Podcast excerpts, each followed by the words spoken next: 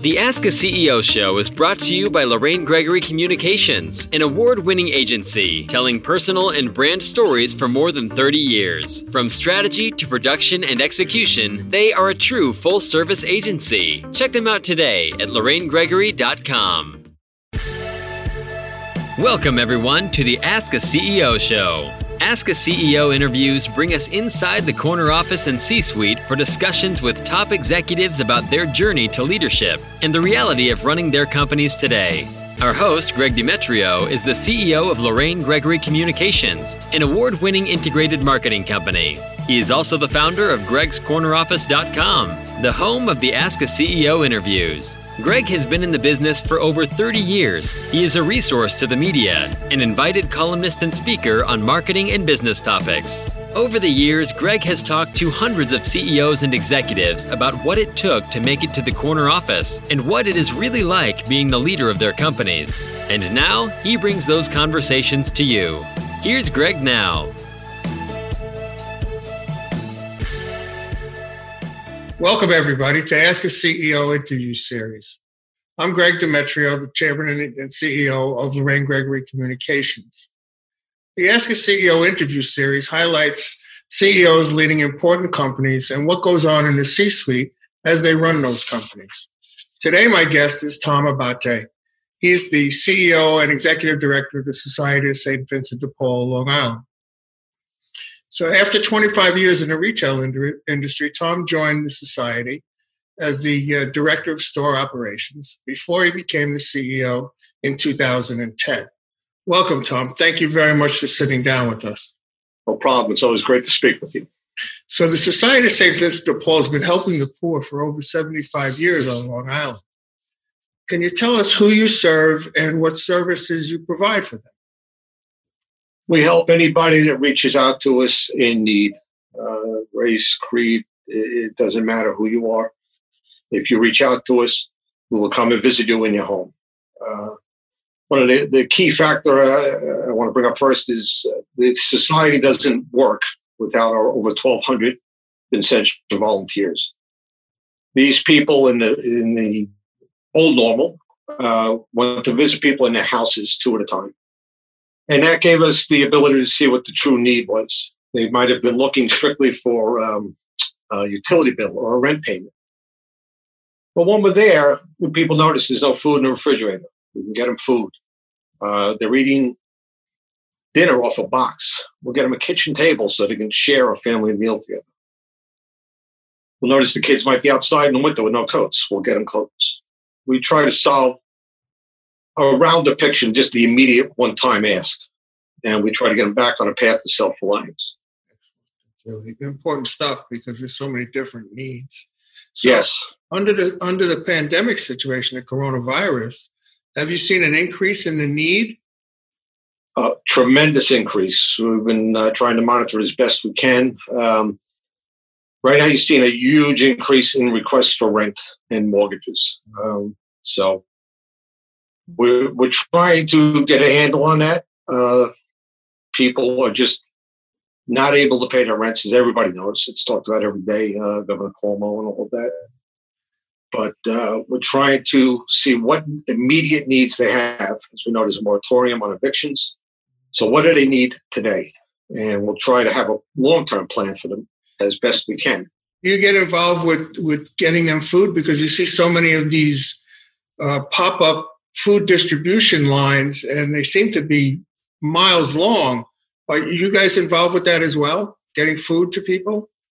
Yes, we have uh, donors that donate food cards to us, you know, the, the cards that we give out to different uh, supermarkets. We have pantries in many of our uh, conferences, uh, volunteer groups have uh, pantries. And I, I found that the, you know, the major food distributors in the nonprofit world of Long Island have been very very well equipped to handle this. They're doing a great job, and they help us too. We get food from them directly ourselves. All right, wonderful. So you work hand in hand with them. Yes. Oh, wonderful. One great thing about Long Island is so many nonprofits here, and everybody is, it's really a great community. Nobody's duplicating services, and we work with each other. So on a day-to-day basis, how is your operation different than usual? Well, as I, I said, the, the, the main uh, part of our mission was two Vincentians going to a house. That's not happening. So we're doing as best we can over the phone referrals. Uh-huh. And we're trying to help them that way. And we don't know when we're going to get back to the homes. People reluctant to have people come to their homes, and the volunteers may be reluctant to go into a home. And that's understandable. So does that limit uh, so, your ability to serve those people, or you're still able to keep up? Yeah, we're, we're still keeping up. We we uh, have calls every week, uh, talking to our volunteers in, uh, in, in the diocese.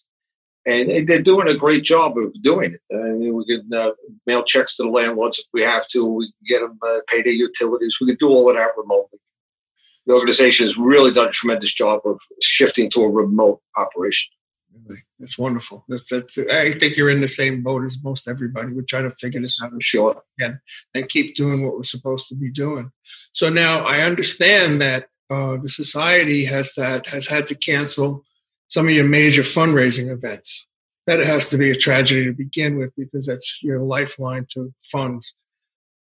How do you think you're going to be able to make up that shortfall now? Well, I, I'll just uh, talk about the uh, our annual golf outing for for a moment. Uh, that was a huge fundraiser for us.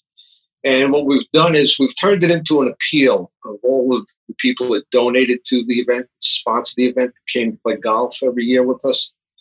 And it's been a tremendous response from them. They've all made a commitment to this, keep sending that money in, even though nobody's going to get to play golf. Uh, no, in the reality of it now, nobody's really having a party right now. And they've been great supporters of us. So, you know, we're trying to reach out to anybody that was donating to us normally at these times. And uh, the response has been excellent so far.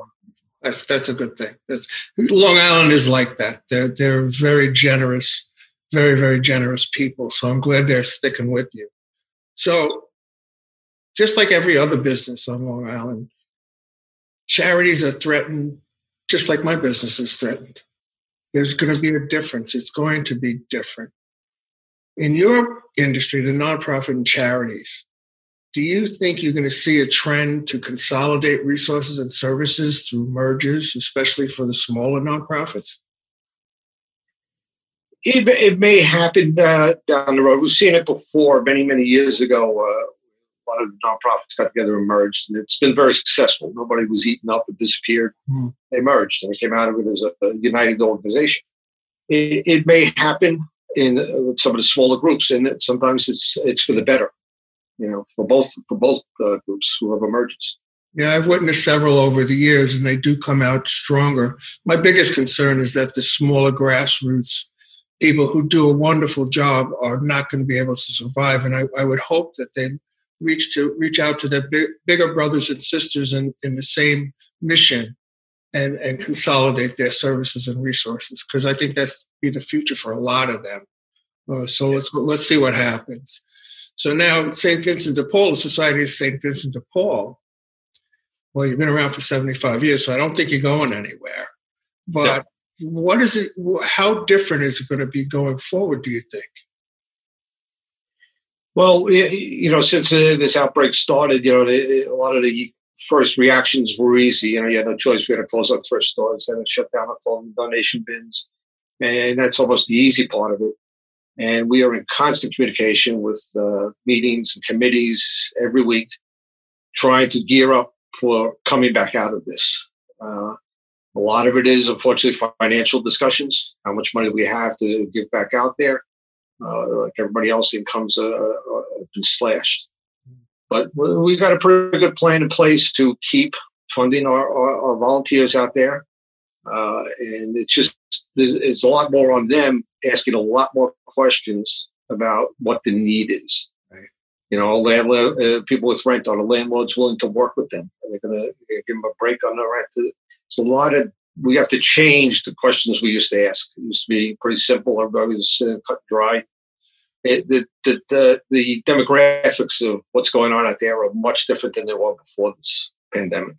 So what would you, what would your advice be to other charities and nonprofits in, in, the, in the current situation and probably going forward just a little bit? What would you advise them to do, to, to pay real strict attention to, or or just to, to make changes in their normal business plan?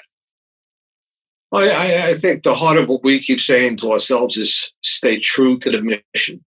Don't try to be more than you were or you are now.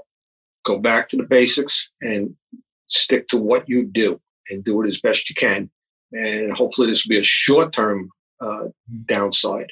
And uh, like we were alluding to earlier, Long Islanders are very generous people. And I think that we will be supported by our communities.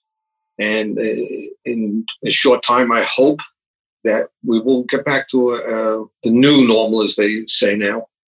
And we'll be back out there. We will survive this. That's very good advice, and to stick to basics. I mean, I know I've been advising my commercial customers exactly that. Now is not the time to change your message. Now right. is the time to reinforce your message and to be ready when we open up again, so people don't forget who you are. Don't forget what you do.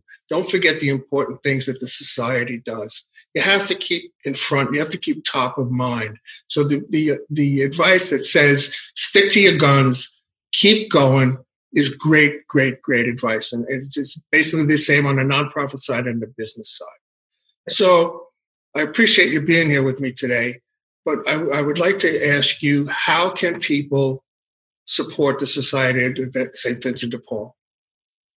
Uh, if anybody can, if you have the ability to do it, please, you can visit us on our website, uh, S V D P L I dot org. Uh, we're taking donations on there like so many other nonprofits at this time. Mm. And uh, or if you uh, want to reach out with some kind of, uh, if you have a grant in mind or, or an endowment of some sort, please call us. Uh, the number's five one six, eight two two, three one three two. Terrific. We're seeing a big increase in, in that piece of the uh, demographic also. Well, I wish you all the best. I wish the Society of Saint Vincent de Paul all, all the best. And I hope that we as a region, as a, as a country, as a state, come out of this stronger than we were before and, and steeled for a really big fight, because I think that's what's going to be needed. I think we're all going to need to come together and fight this thing and get back to the America that we know. That's a wrap on another Ask a C E O interview. We hope you enjoyed the talk. We'd love to hear from you. Visit Gregs Corner Office dot com, click the Ask a C E O tab, search your favorite listening app, or view on YouTube. Click the subscribe button, and don't forget to like and follow us on Facebook.